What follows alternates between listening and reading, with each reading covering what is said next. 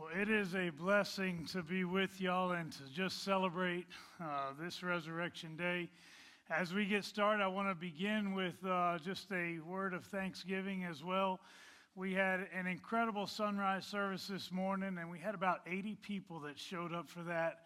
And we were outside with Jack the donkey, and uh, uh actually, I think he probably listened better than every other person there as soon as I got done preaching, he started making all these really loud noises, and apparently he really enjoyed it. So nobody else did, but the donkey did, so we're good.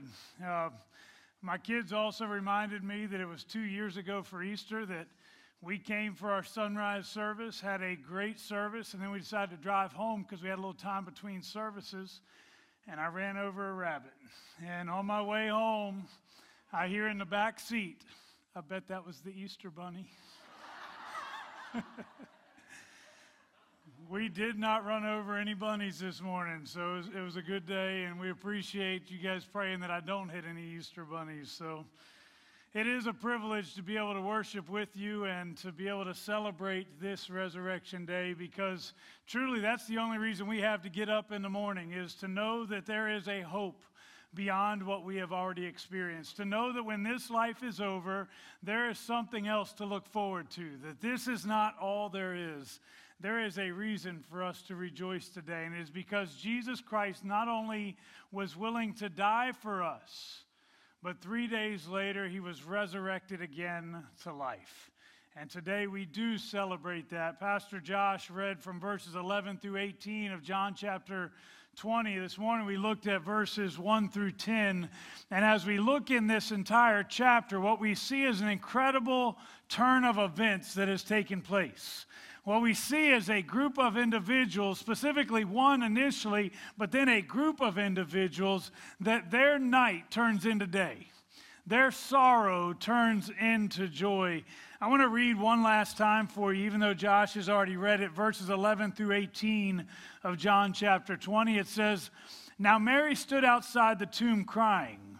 As she wept, she bent over to look into the tomb and saw two angels in white seated where Jesus' body had been, one at the head and the other at the foot. They asked her, Woman, why are you crying? They have taken my Lord away, she said, and I don't know where they have put him.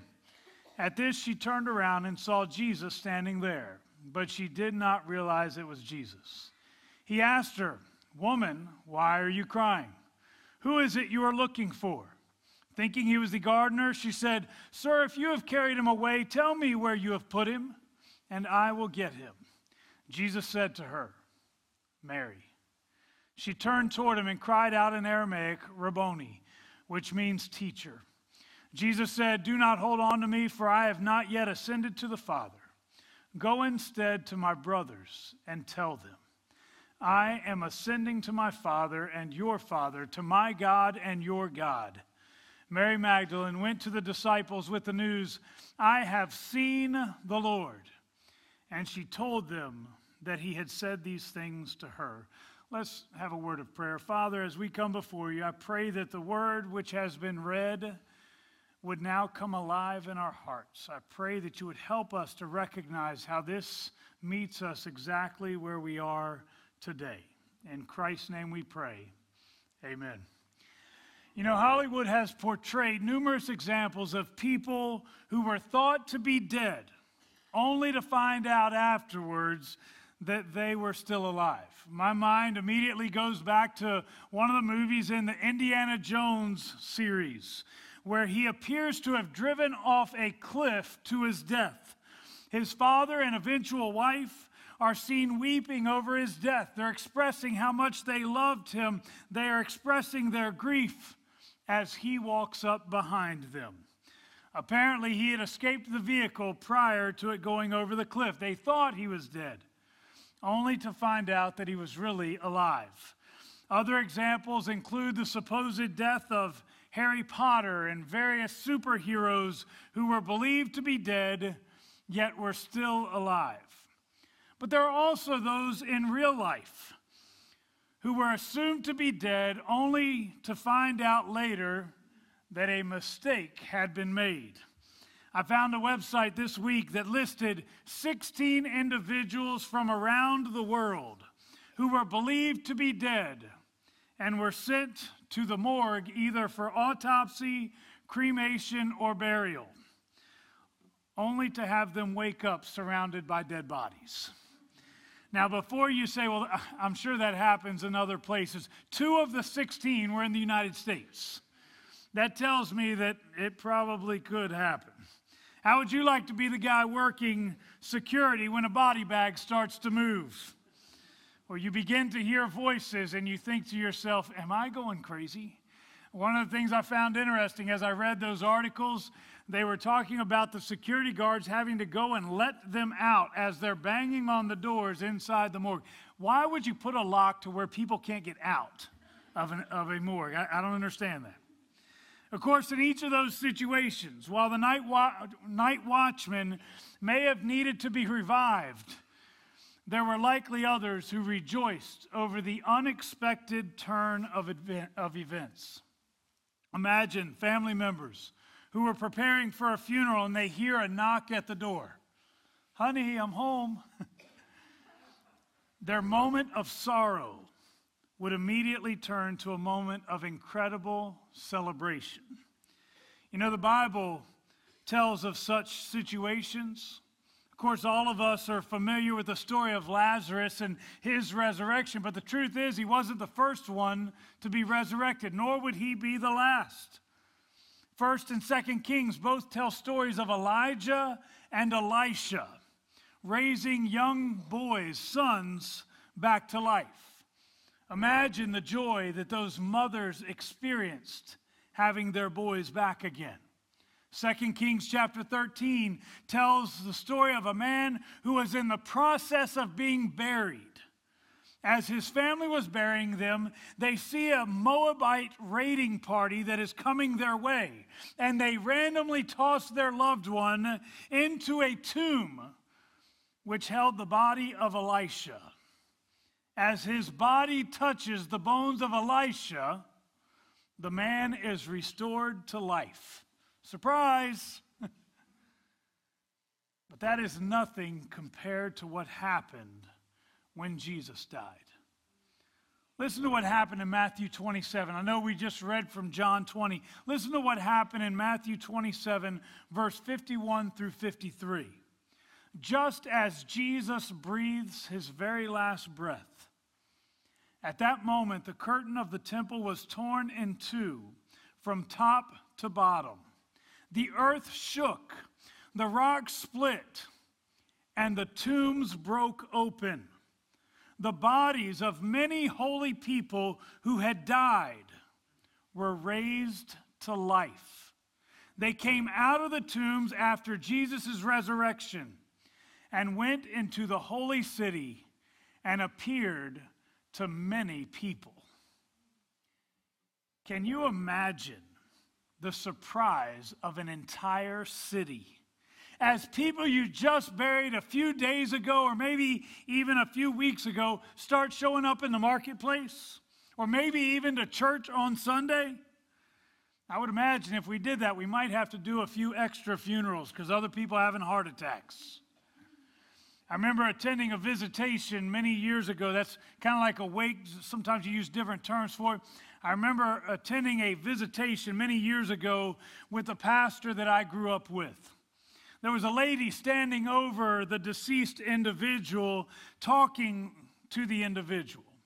Apparently, she had placed her hand over top of the hand of the deceased individual, and we're watching, and all of a sudden, from the way it looked, it looked like it was his hand.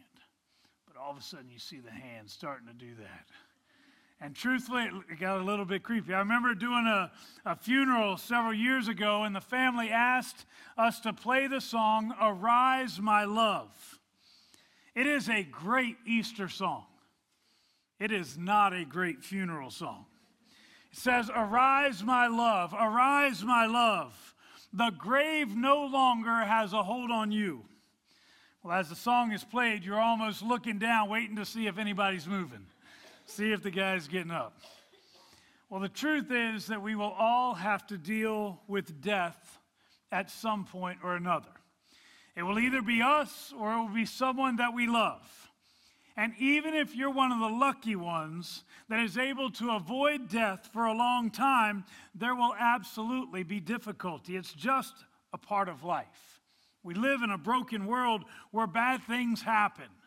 This week alone, I've been able to minister to one individual who is in need of a pacemaker, another having her gallbladder removed, another dealing with, with the effects of a fall. These are just normal individuals who are experiencing junk in their lives. You know, always in the midst of our junk, in the midst of our despair, God is very much present. The question is whether we will recognize his presence or not. In today's passage, we see Mary in a moment of despair. In the preceding days, she has watched as her world has been turned upside down. In fact, at one moment, and I talked a little bit about this in the sunrise service, at one moment, Jesus is being celebrated. People are rejoicing over who he is, and it seems almost impossible that things could change as much as they did during that really five day period of time.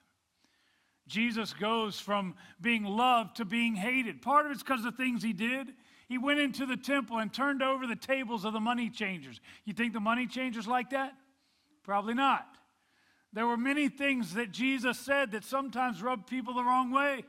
He encouraged the disciples, he encouraged his followers don't be like the teachers of the law. Well, do you think the teachers of the law liked hearing that? The reality was that Jesus was one who was celebrated, and in just a, sh- a few short days, Jesus is crucified. On Thursday, Jesus is arrested. On Friday, he is killed. On Saturday, a day of rest and worship for the Jewish people, it became a day of deep sorrow and mourning. When they wake up on Sunday, there's really not much hope that it will be any different. Very early in the morning, Mary set out for the tomb where Jesus had been buried. It had been a rush burial on Friday, trying to get things done as much as they could before the, the day of worship, before the Sabbath took place, recognizing that basically at sundown you had to be done. So she comes back on Sunday wanting to give a proper burial. But as she arrives at the tomb, she found the unexpected. Jesus was gone. Now, even though I told you resurrections had happened in Scripture, the resurrection of Christ was likely one of the few things that Mary had not even thought about at this moment. Instead, she immediately seeks help to find his body. She goes back to the other disciples. This is in verses 1 through 10. She goes back to the other disciples, gets Peter and John, tells them, Hey, someone has come. They have stolen the body of Jesus. Peter and John take off running as fast as they can. Basically, a foot race takes place, and they get to the tomb. And sure enough, she's right. Jesus is gone. They sit there and they ponder. We're told that John begins to believe. But immediately after it says, But the disciples still didn't understand that this had to take place, that the resurrection was exactly what the scriptures had taught. Being the gentlemen that they are, Peter and John go home. And on this morning where Mary found herself at the tomb all by herself, she now finds herself once again at the tomb all by herself. But this time she discovers that she's not really alone. Initially, she discovers two angels who perhaps she initially believes to be ordinary men. Distraught with sorrow, she is weeping inconsolably. So the angel asks her, Woman, why are you crying? Her response is likely far less polished than what we see here in the scripture. Her sorrow is evident in every syllable that she would utter. Although the passage tells us that she responds with, They have taken my Lord away, and I don't know where they have put him. My guess is that it sounded more like, Every word mixed with snot and gushing tears. I picture her being so distraught that she was unable to even catch her breath. You guys know how it sounds when you cry uncontrollably and you're trying you're trying so hard to express yourself but you don't know how. I imagine that was her. Suddenly she looks over her shoulder and she realizes there's someone else in the room too. And maybe because it sounded like gibberish to, to the individual listening, or maybe just because he was full of compassion for Mary, this individual begins with the exact same question that the angels have just asked Woman, why are you crying? He then follow this que- follows up this question with Who is it that you are looking for? Well, she is clueless as to who she is speaking with at this moment. In this moment, all she can see is her grief. With her eyes filled with tears, she assumes that he must be the gardener. And she basically says, If you're the one who's taking him, just tell me where he is and, and I'll go get him. Then I picture a pause. Not because he was somehow disappointed with her response, but rather he appreciated her love and her passion to find Jesus. Perhaps with a smile on his face, maybe even with a few tears out of his own eyes, this supposed gardener says, Mary. Nothing else. He doesn't explain what's going on. He doesn't try to console her other than to call her by name. But suddenly it clicks. Maybe it was his voice. Maybe it was the fact that he called her by name. But she realizes that this is no ordinary gardener. He doesn't work here.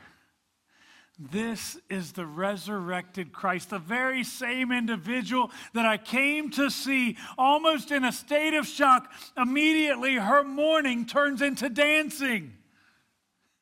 The scriptures tell us that though the sorrow may last for the night, joy cometh in the morning. Well, that is exactly what Mary experiences in that moment. She immediately runs and wraps her arms around Jesus. He's back. what a day this must have been for her. One of the worst days of her life has just turned into the greatest moment ever in history. You know, there's a part of me that can very easily connect with Mary. In her moment of despair, Jesus was absolutely there with her. She just didn't realize it. How many times have we felt despair, assuming that we were all alone, never realizing that we were never alone? My mind goes back to the story of Shadrach, Meshach, and Abednego in Daniel chapter 3. In their instance, these faithful servants of God are being punished primarily because they have done nothing more than worship their God faithfully. They've been told that when they hear all kinds of musical instruments that they are to stop whatever they're doing, to stop and bow down and worship an image of gold. But these three individuals have determined that no matter what happens, they will not worship anybody except the one true living God as they are called out on this, they respond to the king. They respond with a sense of confidence. It's not really arrogance, but it is confidence.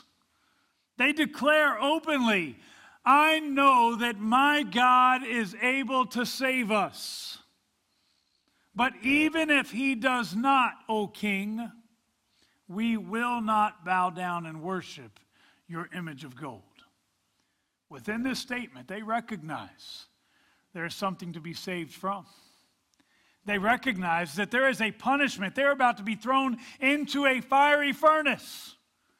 And they would really like it if God would step in and intervene.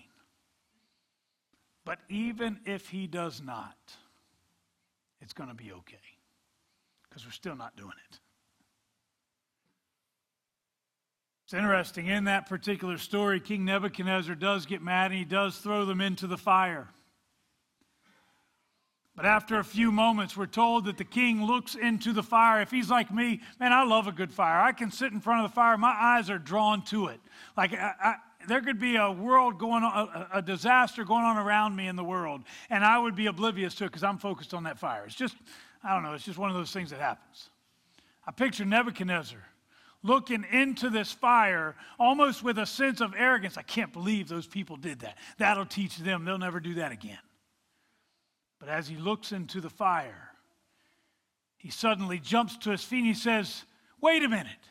Didn't we throw three men into the fire? Of course, his advisors are saying, You might be sitting too close to the fire. You know how many people we sent into the fire. He said, But look, I see four men walking around in the fire, and the fourth one looks like a son of the gods.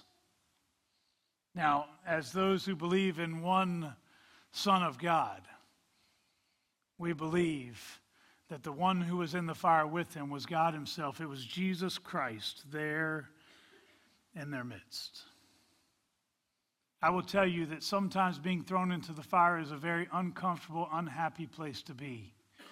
But often it is in the midst of the fire that we experience God most intimately as one who has been in the fire, one who has walked through the death of a loved one, and personally experienced a sense of despair, I can confirm to you today that God is there for you regardless of what you face. He will be there in the fire. We may not always recognize Him right away, but He is there. Make no mistake, I have no judgment for those who are hurting. My heart breaks for you. But in this moment, I invite you to look for God's presence, His faithfulness through despair. It may be that in this time of sorrow or hardship, that you may experience Him more intimately than you ever have before. This doesn't mean that He caused this pain to happen so that you would recognize Him. It doesn't mean that He was less real when things weren't going so poorly in your life. It just means that sometimes in the midst of our sorrow, it is easier to recognize the embrace of the one who loves us most dearly. Well, the beauty of this story is that we see not only that Jesus is present in the midst of our despair, but we also see that his presence truly does change everything. Second Kings chapter 6 tells a great story about Elisha. Remember Elijah and Elisha, two prophets, similar names, similar power of God that worked in both of their lives. The king of Aram has been sent out, or he has sent out men to capture Elisha, sending a mighty army to bring back one man, but not just any man. This man was viewed even by the enemies of God's people as a powerful prophet of a powerful God. Look at what happens in 2 Kings chapter 6 verse 15 to 17. When the servant of the man of God, that would be the servant of Elisha, got up and went out early the next morning, an army with horses and chariots had surrounded the city. Oh no, my lord, what shall we do? The servant asked. Don't be afraid, the prophet answered. Those who are with us are more than those who are with them.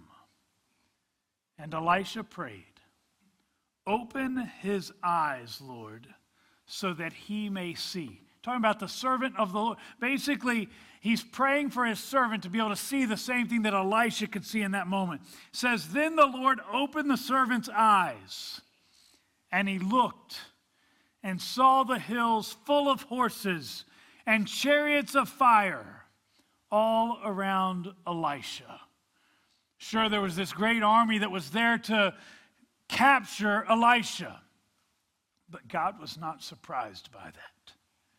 God was there. It was simply the fact that the servant didn't realize God's presence. God would deliver Elisha that day, but that was never in doubt for Elisha. It's because he could see what others could not.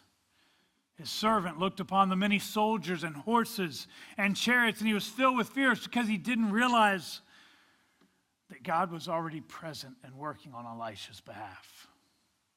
Know that the presence of God in your life will not mean the absence of trouble. But what it does mean is that regardless of the trouble, you can make it. The junk that you experience today, the things that will come your way, the unexpected things that you never would have imagined happening, they will never ever catch God by surprise. He knows, and He will be with you. He's promised us He would never leave us nor forsake us, and He will keep that promise. In Mary's case, she can barely contain herself. She wraps her arms around Jesus, and he has to tell her not to hold on to him. It's not that he didn't want her touching her, touching him. It almost gives me this idea that she grabbed hold and she simply didn't want to let go. Can you blame her? Mary thought Jesus was gone. She saw him die. She knew that the story had ended. Now she just wanted to hold on. But Jesus had work left to be done. So did Mary. The work that remained for her was to go and tell. There were many who had told the good news before. John the Baptist, for example, told the good news of one who was coming after him. Shepherds told the good news of angels who appeared to them and told them of a Savior that was being born in Bethlehem. A Samaritan woman told the good news of a man who spoke with wisdom and grace, knowing everything about her. Yet on this occasion, Mary is instructed to go and share the greatest news anybody had ever received Jesus, the one who was crucified, is alive again. And all of the things that he had talked about, they're back on the table. There is hope for humanity. Today, we are tasked with the exact same job that Mary had. We get to be the bearers of hope to those who need hope. Just as she brought hope to the disciples that day, we are surrounded by a world of people who desperately need to know that the story isn't over yet. Jesus is alive and well, and no matter how broken we have been, there is healing and there is hope in Jesus Christ. You know, I saw a video clip not that long ago that is somewhat graphic, and I was a little bit hesitant to show it simply because of some of the graphic nature. It comes from a movie that's called Hacksaw Ridge. Perhaps many of you have seen the movie. It is a true story about a soldier who refused to carry a weapon yet he had an incredible impact on his fellow soldiers. I want you to see just a brief clip from that movie for just a moment. It's a true story of a man who had the opportunity to bring hope and safety to those who desperately needed it. You have the same opportunity. Yours may be different. There's no question we're not on a hill called Hacksaw Ridge, and we're not in the midst of a physical, violent war that is taking place. But there is a war that takes place. For we do not battle against flesh and blood, but there is a spiritual battle that does take place. And you have the opportunity and the privilege to bring others to hope and safety. Know that your calling is not to tell everybody Jesus was very specific with Mary as to whom she should go and tell. She was to go and tell Jesus' brothers, the disciples. Maybe eventually God will call you to go into the entire world and tell everybody. That would be a call that eventually Jesus would extend. But with Mary on this day, the call is go and tell my brothers that I am alive. Who is the one person in your life that needs to know of the resurrected Christ? Who is the one person that God is calling you to go and share the good news of Jesus Christ with today?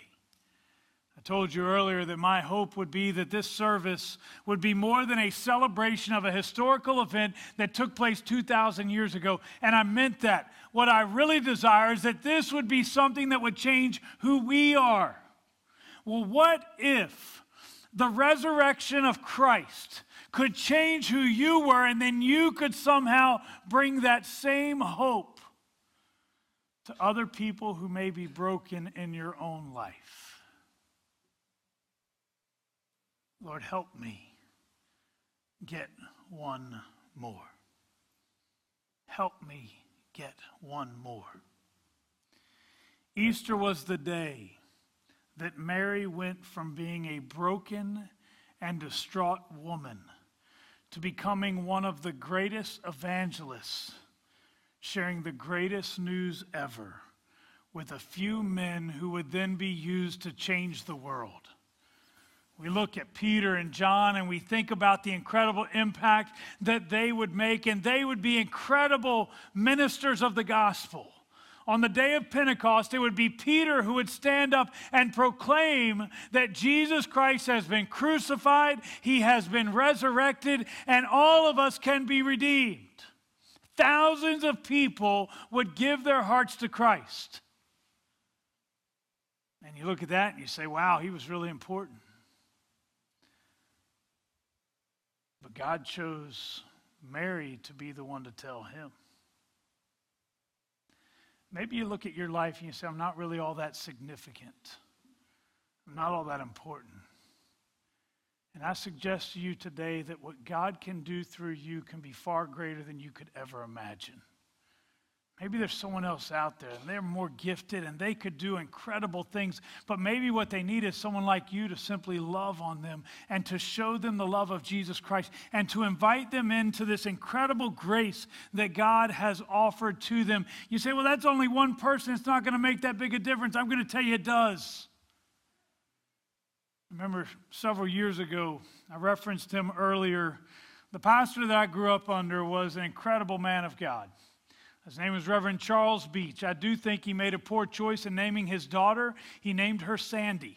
Sandy Beach. Come on, seriously? Reverend Charles Beach was an incredible man of God. He served in the same church for, I think, 25 years. The church never really exploded with growth or anything like that. I don't know that we ever had more than 100 people in church on any given Sunday. And I remember sitting in a service one day, and this was long after I'm, I'm, a pastor now. And I remember sitting in a service one day, and remember the pastor talking about the value of telling people thank you. I went home, and this was before the days of email. I went home and I decided I needed to write a letter to Reverend Beach. And I sent him this letter, and it simply said, Thank you. I said, You may not realize how big a difference your ministry made. I mean, the reality was, it just felt like you never really reached a large number of people. What good was that ministry?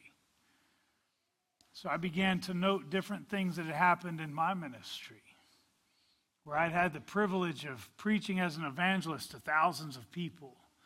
Seen probably about at that point, it was at least a dozen of my kids who were now in ministry serving as an extension of what I had done, which was an extension of what he had done. I had several hundred people who had given their hearts to Christ. I said, Do you understand that if you didn't do your job as well as you did, none of those other things would have happened? You see, in a way, Reverend Beach was Mary. He had a job to do, and so do you. And what God chooses to do through that is completely up to Him. But I want to challenge you today. Maybe you feel small and insignificant, but God can do great things in you if you will allow Him to do so. I'm going to ask everyone to bow your heads and close your eyes with me. It is possible today, with every head bowed and eye closed, it is possible today that there may be someone here who has come simply out of obligation because this is Easter and I'm supposed to be in church. Maybe you've shown up to the tomb. Maybe you've shown up to the service thinking that it's just a ritual, just a routine. But God wants to show you something greater. Maybe today you need to understand that Jesus Christ is alive. Maybe today you need to surrender your life to Him and to begin all over. If so, I want to give you the opportunity to do that. Maybe today there are some of you here who, as I've shared, you've recognized there are people in your life who need to hear the truth, and God has called you to do it. I want to give you the opportunity to respond. And what I'm simply going to do, I'm not going to ask everybody to come forward. Maybe today you felt convicted and you need a relationship with Jesus Christ. If that's you, I'm just going to ask you to raise your hand. You don't have to come forward, but I want to be able to pray with you that you would be able to receive this gift of salvation that Jesus Christ alone can offer. Is there anyone who would like to ask Christ into their heart today? Maybe there are others that would like to be able to pray specifically that God would use you to reach certain individuals in your life. Would you raise your hand real quick if that's you?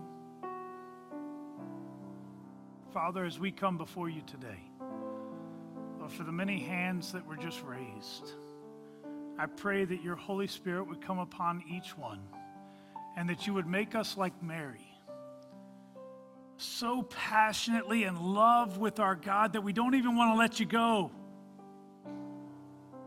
but also willing to go and to tell whomever it is that needs to hear the good news of Christ. For the individuals that are already popping up in individuals' minds, Lord, I pray that you would begin to prepare hearts. I pray that you would move us so that we would be willing to speak when you call us to speak. I pray that you would give us the words to speak. And I pray that as those words are spoken, that we would be able to get out of the way and simply allow your spirit to then work in the hearts and the minds of those who would receive it. But I pray that we would become world changers, much like Mary did, much like Peter and John did. Lord, I pray that you would allow the resurrection to become so real in us that we could never be the way we once were. Father, we come before you today grateful for the resurrection. We simply ask that you would help us right now to allow the resurrection to become a part of everything we say and do. We praise you today. In Christ's name we pray. Amen.